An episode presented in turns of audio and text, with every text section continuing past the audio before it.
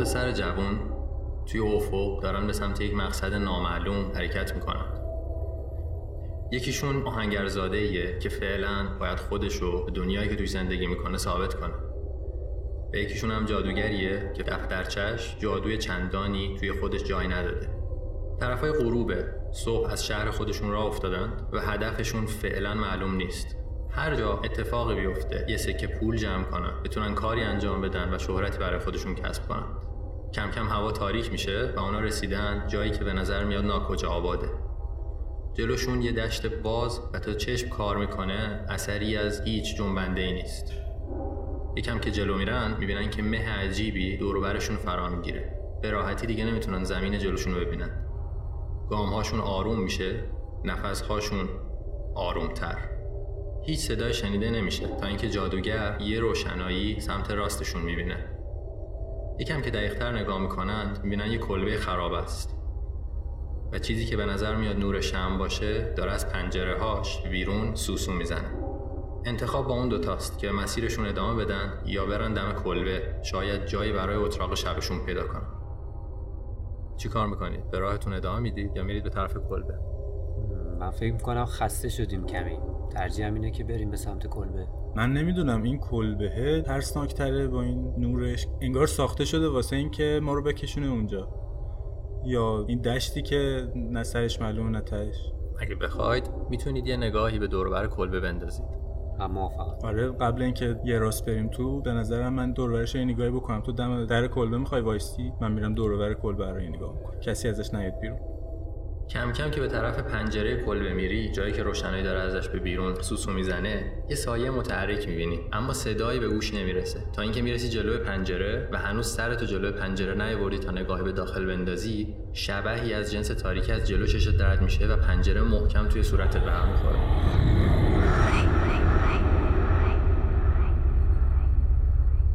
صدای عجیب غریبی از توی کلبه به گوش می‌رسه. صدای کوبیده شدن چیزی به در و دیوار. از صداها معلومه که چیزی که داره خودشو به در دیوار می‌زنه یا داره به در دیوار کوفته میشه هیبت و عظمت بسیار زیادی داره. جوری که دیوارهای کلبه دارن به لرزه میفتن. چی کار می‌کنید؟ دم کلبه وای میسید یا میدوید طرف دشت؟ وسیله نداری یه آتیش دور این کلبه روشن کنیم این توی خبرهایی هست خبره عادی انسانی هم نیست. من فکر می‌کنم تا اینجا نیومدیم که فرار کنیم به سمت دشت. اگه موافقی. آره ولی تو هم نریم. فکر می‌کنی دوتایی نمی‌تونیم حریف شیم نه من ترجیح میدم اون بیاد بیرون. جادوگر قسمون یه چوب دستی داره که اگر بخواد می‌تونه فعلا یه سری جادوی پیش پا افتاده رو باش اجرا کنه.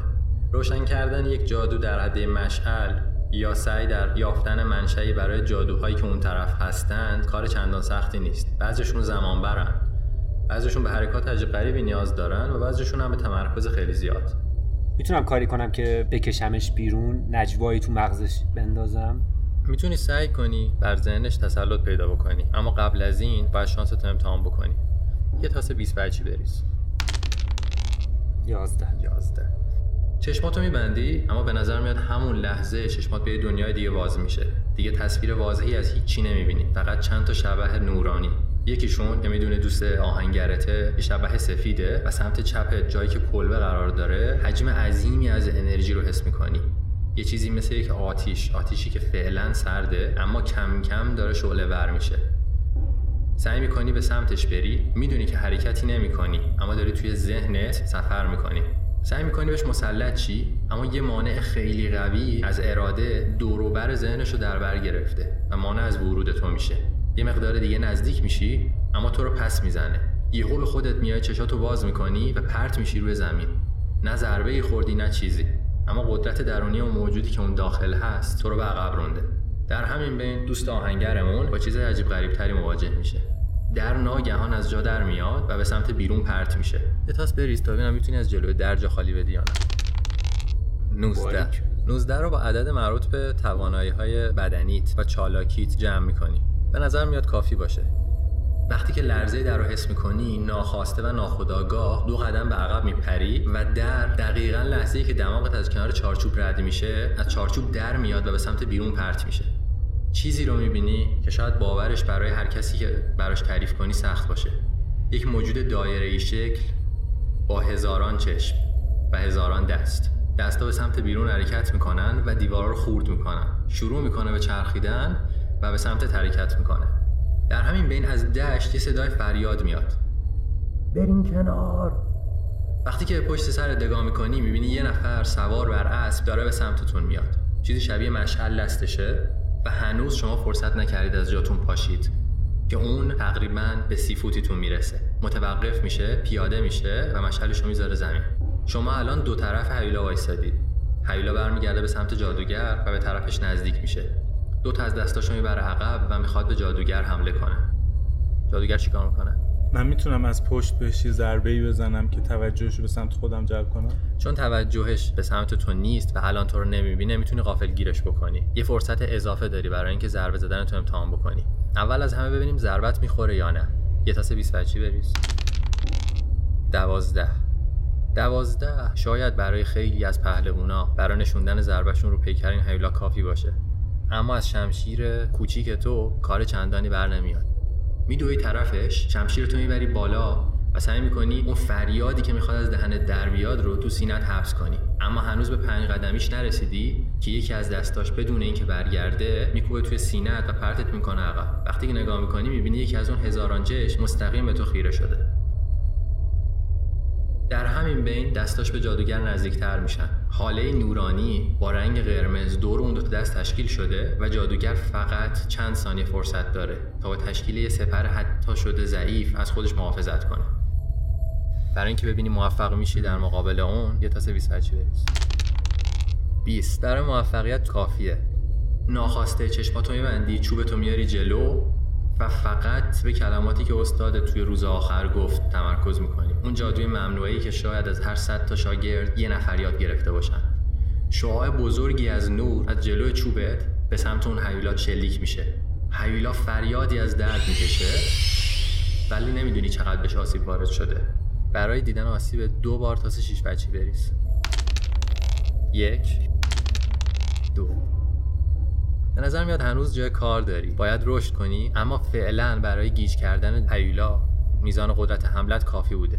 در همین بین اون مردی که شنل بر سرش بود و سوار بر اسب داشت بهتون نزدیک می‌شد به شما رسیده. چیزی که شما فکر می‌کردید مشعله در حقیقت یک نیزه است که فقط دستش ماهیت فیزیکی داره و ادامهش تماما از نور تشکیل شده. دستشو می‌بره عقب نگه میداره و نیزه کم کم شکل می‌گیره. انگار ذرات هوا به هم نزدیک میشن میچسبن و درخشان میشن. وقتی که دیگه چشمتون نمی‌تونه مرد رو ببینه و مرد در پس نور نیزه مخفی شده مرد نیزه رو ول می‌کنه و به سمت هیولا پرتاب می‌کنه. نیزه میره و تو بزرگترین چشم هیولا میشینه. وقتی چشماتون رو باز می‌کنی دیگه نه اثری از هیولا هست نه اثری از مهی که توی دشت بود و نه اثری از اون کلبه.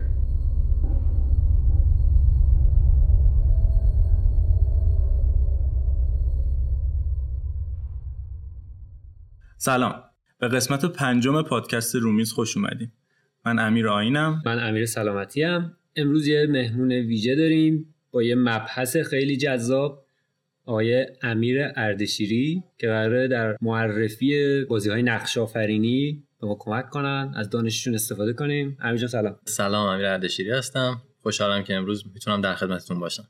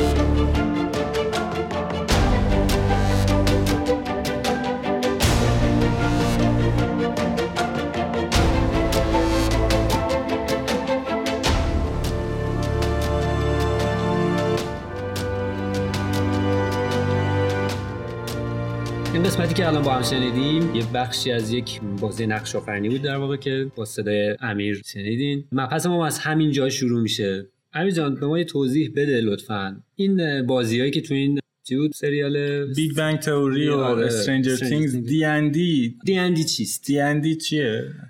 D&D مخفف یه عبارت انگلیسی همون Dungeons and Dragons یا همون دخمه ها و هیولا ها یا دخمه ها و اژدهایان. یه بازی نقش آفرینی قلم و کاغذیه. اما برای اینکه دقیق تر به این سوال جواب بدیم باید بگیم که خب بازی های نقش و به طور خاص بازی های نقش قلم و کاغذی چیه. D&D نمونه یکی از ژانرهای گسترده بازی های رومیزیه که به بازی های tabletop RPG یا tabletop role playing games معروفند و شناخته میشن.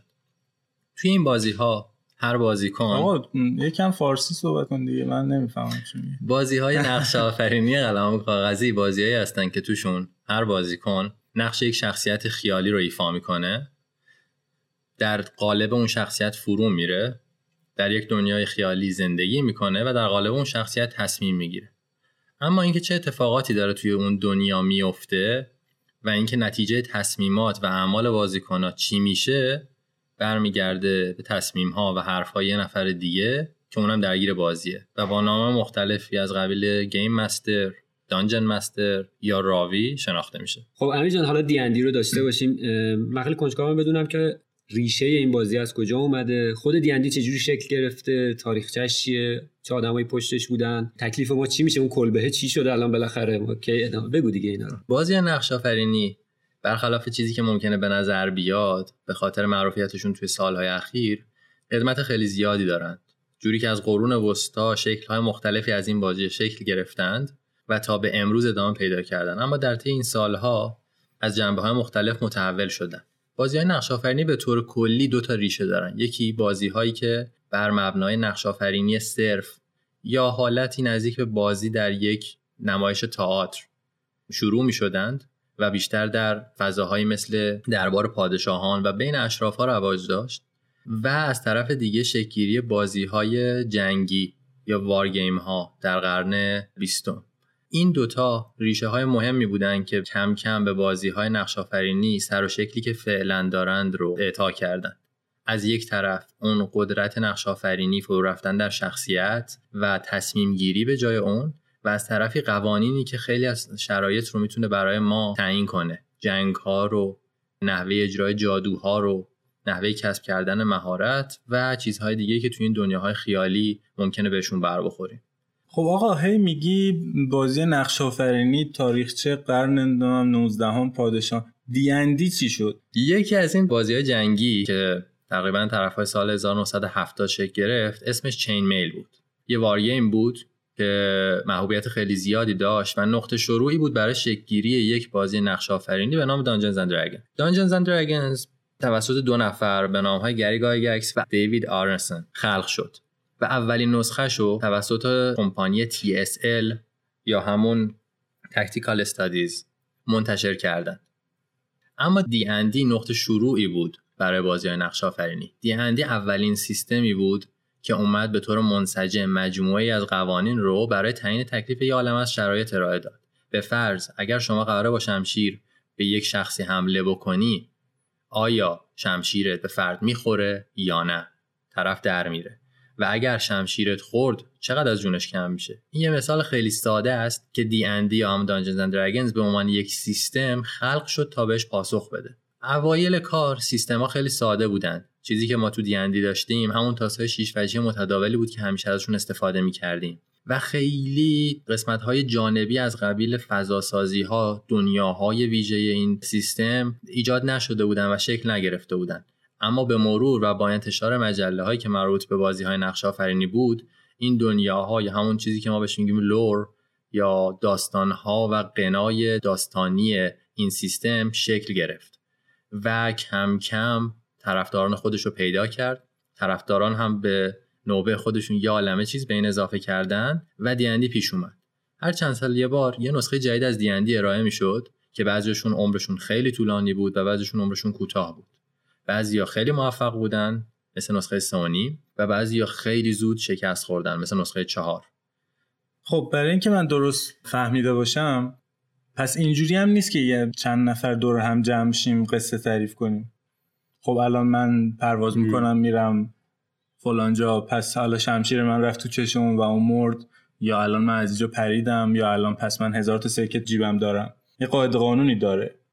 یعنی کارهایی که من می‌خوام انجام بدم طبق این چیزی که میگی راجع به سیستم ها و تاس و اینا باید تعیین بشه که آیا اون کارا رو من می‌تونم بکنم یا نه. اکثرش همینطوره.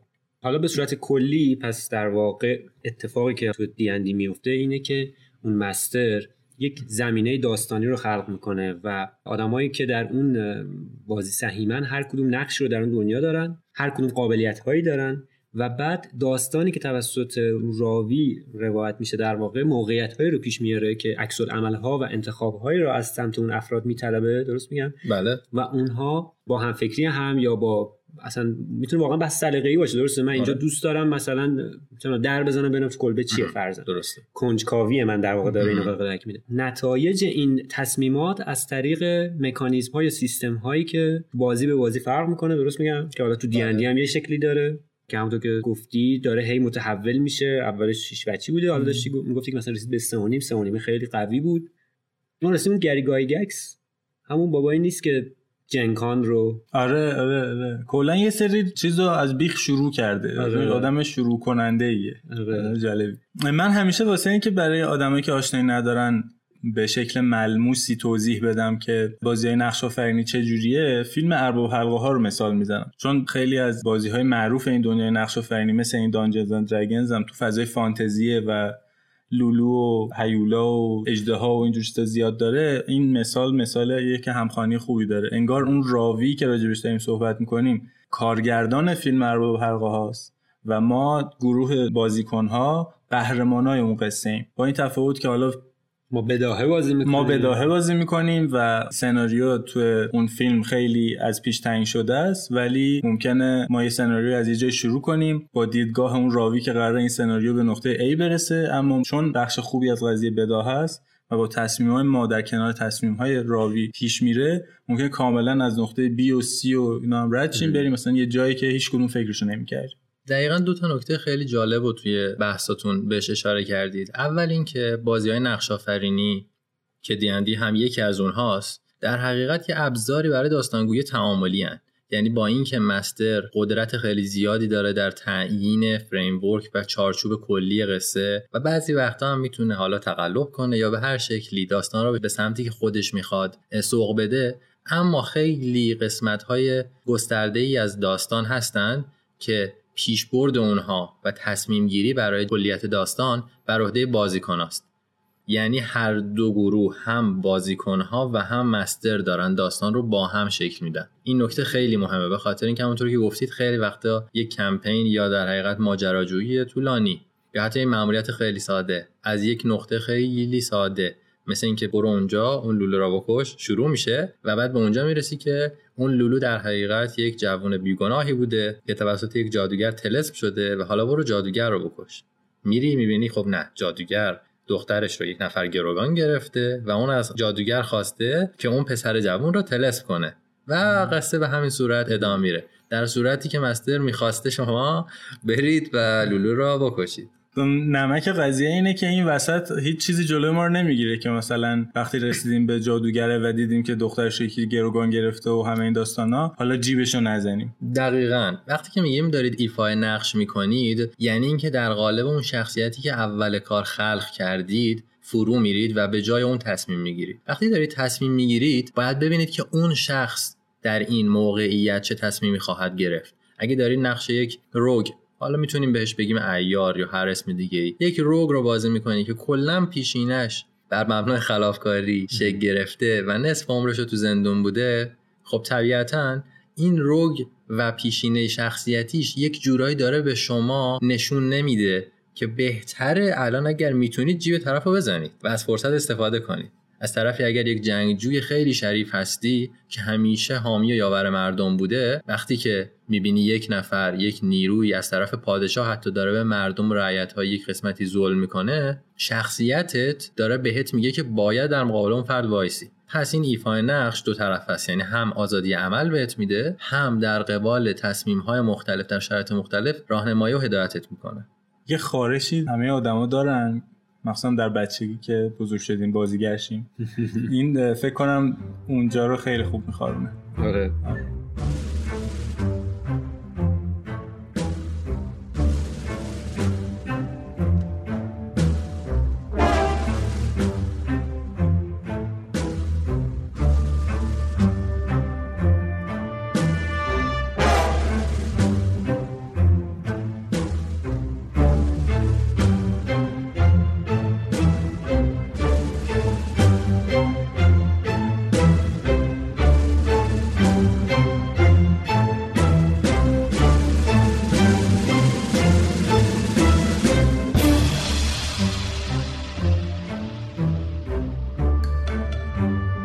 خب یه سوالی هستش که فکر کنم خیلی بخوان بپرسن. اول اینکه برگزاری یه همچین جلسات نقش آفرینی اولا چه ادواتی می‌خواد؟ چه چیزهایی لازم دارن؟ الان می‌خوان شروع کنن. چیکارا باید بکنن؟ چه چیزهایی باید یاد بگیرن؟ چه چیزهایی باید بخونن؟ چه منابعی باید پیدا بکنن؟ و غیره. عالی میشه اگه یه هینتی بهشون بدید برای شروع و تجربه بازی نقش آفرینی یه گروه 4 5 نفره از دوستان کافیه. هیچ چیزی نیاز ندارن. فرض کنید قلم و کاغذ در اختیار داشته باشید.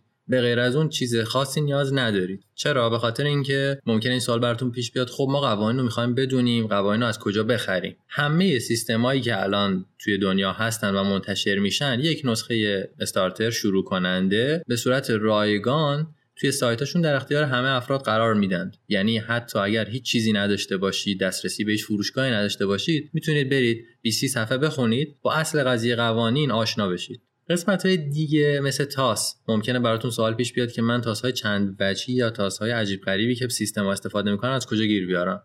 هممون موبایل داریم. یا عالم نرم افزار هم هست که می‌تونیم رو موبایلمون نصب کنیم تا تاس های مختلف با وجوه مختلف با اشکال و نوشته های مختلف روی این وجوه ها در اختیارمون داشته باشیم. خیلی هاشون دوباره رایگانن اما اصل قضیه همون چهار پنج نفره که یه نفر حاضر بشه نقش مستر رو بر عهده بگیره و اون سه چهار نفر باقی مونده بشن بازیکنایی که دارن با master همراهی می‌کنن. لینک دانلود نرم افزاری که مربوط به تاسه و لینک یه سری از starter pack هایی که مال سیستمایی مثل Dungeons and Dragons و حالا چیزای پرطرفداری مثل این هست و توی پست همین پادکست حتما می‌ذاریم از اونجا می‌تونین نقطه شروع خوبی رو داشته باشین. بعد از اینکه گروه تشکیل شد یه نفرم انتخاب شد به عنوان master کارتون یه مقدار جدی تر میشه. یک زمان رو باید برای جلساتون تعیین کنید. تصمیم بگیرید که قرار بازی چقدر طول بکشه. وقتی میگم چقدر یعنی بین 3 4 ساعت قرار طول بکشه یا 3 4 ماه یا 3 4 سال. حتما باید این مسئله رو از اول کار حداقل در فکر کرده باشید و کلیات این قضیه رو در نظر داشته باشید. چرا؟ به خاطر اینکه اگر یک جلسه رو شروع بکنید با این چشم انداز که قرار من سه چهار ماه این بازی و همین مأموریت رو ادامه بدم بازی پیش نخواهد رفت مگر اینکه هفته یک بار بتونید دور هم جمع شید و این جلساتون رو بذارید. اما از این مسئله که بگذریم قسمت زیادی از کار به عهده مستره. قسمتی که اصلا ترسناک نیست. مستر کافیه. همون 20 صفحه رو بخونه یا حتی اگه نخوند یه نگاهی بکنه تورقی بکنه چون همیشه حین جلسه می‌تونه بهش سر بزنه. و بعدم یک تصور کلی از داستان توی ذهنش داشته باشه. داستان قرار از کجا شروع شه و قرار چطوری پیش بره. مستر بهتره. به این فکر نکنه اگر اوایل کارشه که داستان قراره چجوری تموم شه. به خاطر اینکه خط سیر داستان خواسته یا ناخواسته تغییر خواهد کرد. شاید مهمترین هنری که یک مستر داره قدرت بدای پردازیش باشه و در عین حال توجه به خواسته های ناگفته بازیکن ها بعضی وقتا نمیگن یه چیزی رو می‌خوان اما اکشنشون انتخاباشون اونا رو می‌بره به اون طرف. بازیکن ها هم تنها چیز مهمی که باید داشته باشن قدرت تخیل سرشاره. و یکم هم آرامش که به حرف مستر گوش بدن و بتونن از اون سه چهار ساعت جلسهشون بهترین استفاده رو ببرن. به این فرض کنیم من می‌خوام مستر شم. من چه ویژگی هایی باید داشته باشم؟ آیا من باید ادبیات خونده باشم یا مثلا ادبیات نمایشی خونده باشم؟ باید کارگردانی بلد باشم؟ باید گوینده باشم؟ باید نمی‌دونم تنظیم صدا بدونم. چه صفت هایی من باید داشته باشم؟ به چه نکاتی باید تو روایتم توجه کنم؟ من احساس می‌کنم که اگه قرار باشه یک قصه بداهه رو شروع بکنم ممکنه وسط های ماجرا از دستم در بره که چرا دارم این کار می‌کنم. ممکنه به خودم بیام ببینم زیادی دارم کشش میدم یا جذابیتش رو از دست داده برای بازی. یک کم من راهنمایی کن. من اگه بخوام master شم دنبال چه چیزایی باید باشم؟ برای شروع به عنوان یه مثال ساده بازی دیندی رو در نظر بگیریم سیستم دیندی اگر بخوای یک master ایدئال شید حداقل سه تا کتاب به 300 400 صفحه‌ای هست که باید خونده باشید. این سه تا کتاب چی هن؟ یکیشون Player's Handbook ه که معمولا player ها باید بخونن ولی خب نمی‌خونن و شما باید به جای اونا خونده باشید. دومی Dungeon Master's Guide ه که اسمش روشه. راهنمای شماست در شرایط مختلف. چجوری یک سیاه چاله خلق کنی؟ چجوری یک آیتم نایاب خلق کنی؟ چجوری با قدرت های خیلی زیادی که ممکنه یک بازیکن به دست بیاره باید تعامل داشته باشی و بتونی اونا رو کنترل کنی؟ و چجوری بتونی از هیولاها و موانع استفاده کنی؟ و هیولاها که خودشون یه کتاب جدا رو شامل میشن یا همون Monster Manual. خیلی وقتا یه دخمه خلق کردی. کلی پیچ در پیچه. هزاران هزار تو داره.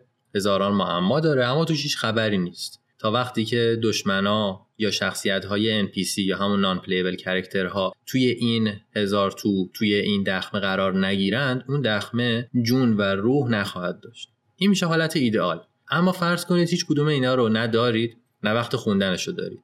مستر فقط باید خلاق منظم و یادداشت بردار باشه. مستر باید خلاق باشه.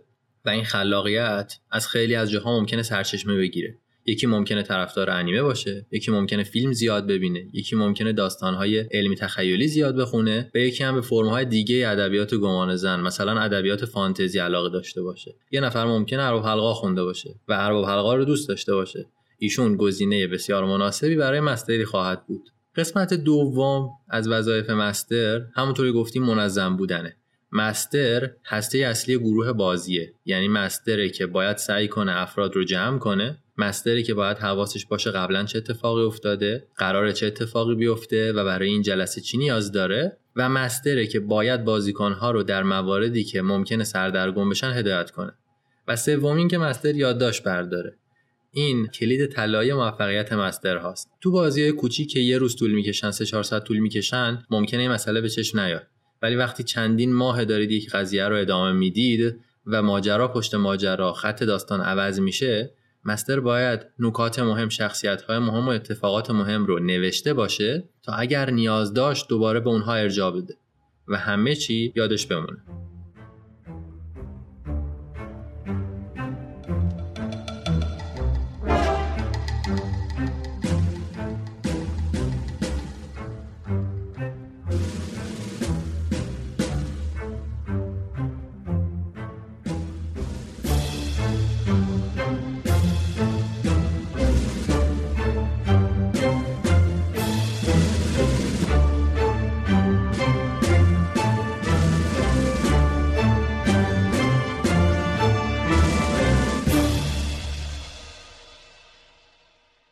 یه نکته دیگه هم که باید توجه داشته باشید اینه که حتی در حین یک داستان طولانی نیاز نیست مستری یه نفر ثابت باقی بمونه. خیلی وقتا مستر می‌خواد مرخصی بگیره. بیاد به عنوان یه شخصیت در جریان بازی قرار بگیره. یه شخصیتی که وسط راه به گروه پیوسته و قرار قسمتی از راهو با اونا باشه. این مورد که خیلی وقتا پیش میاد باعث میشه که هم بازیکن‌ها دیگه فرصتی پیدا کنن تا نقش مستری رو بر عهده بگیرن هم زمانی برای استراحت مستر فراهم شه و همین که همه در سطح بالاتری بازی رو یاد بگیرن.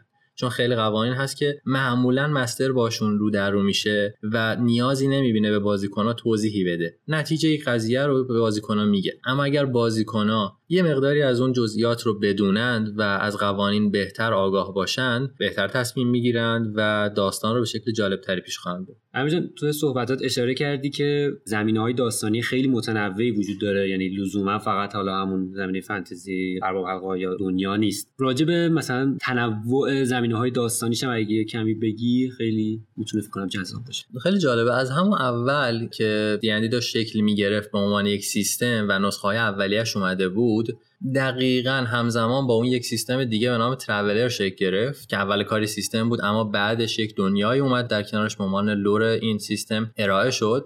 و Traveller سیستمیه برای ساختن داستانهایی که در فضاهایی با حال و هوای space opera ها شکل می‌گیرن. یعنی فضاهایی با دنیاهای علمی تخیلی با مبانی از جمله تفنگایی که لیزر شلیک می‌کنن سفینه هایی که با سرعت بیش از نور پرواز می‌کنند. یا چیزهای خیلی در اون دنیا پیش پا افتاده مثل transplant ها یا پیشرفت خیلی زیاد علم که منجر به قدرتگیری ربات ها میشه و مسائل از این قبیل. پس علمی تخیلی از همون ابتدا جای خودشون رو به عنوان یک دسته خیلی گسترده و مهم از داستانها یا سیستمهای بازی نقش آفرینی تثبیت کردن. در کنار اونها سیستم دیگه ای شکل گرفت که ما با نام Call of Cthulhu میشناسیمش. سیستمی که برخلاف بازی های مثل دی اندی یا حتی همون Traveller که بهش اشاره کردیم خیلی بر مبنای جنبه های روانی شخصیت ها و یا کندوکاف توی محیط پیش می‌رفتن و تاکید کمتری بر مبارزه داشتن. افراد نقش اینوستیگیتورها یا دانشمندهایی رو ایفا می‌کنند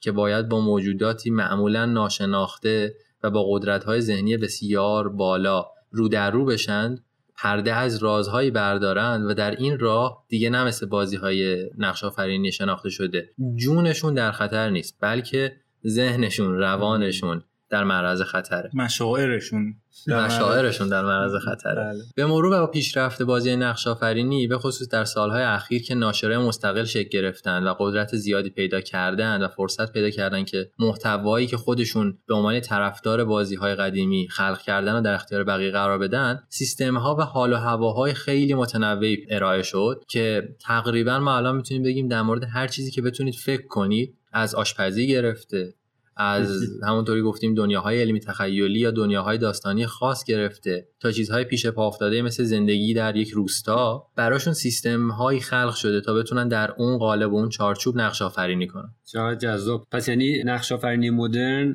هم گسترده تر شده هم تنوعش خیلی بیشتر شده هم راحت تر شده به لحاظ قوانین درست میگم؟ آره کاملا. یعنی همیشه هدف از سیستم های یکی از تاکیدها در حقیقت توی سیستم های مدرن سادگی بازیه. میگه که نیاز نیست هیچ چیزی بلد باشید. فقط کافیه. دو سه صفحه بخونید بدونید قضیه از قراره آره سواد داشته باشید. و تخیل در کنارش. برعکس مثلا مدل های قدیمی تر که مثلا ده تا کتاب به دفترچه مثلا قوانینش بوده قفسه پر از کتاب قوانین و نمی‌دونم انواع مانسترها و لولوهایی که وجود داره و نسبتاشون با همدیگه خودش و... کوستی بوده. آره. چیزی که من می‌فهمم اینه که دنیای بازی نقش آفرینی خیلی گسترده تر از دانجنز اند دراگونز و ارباب حلقا و ایناست.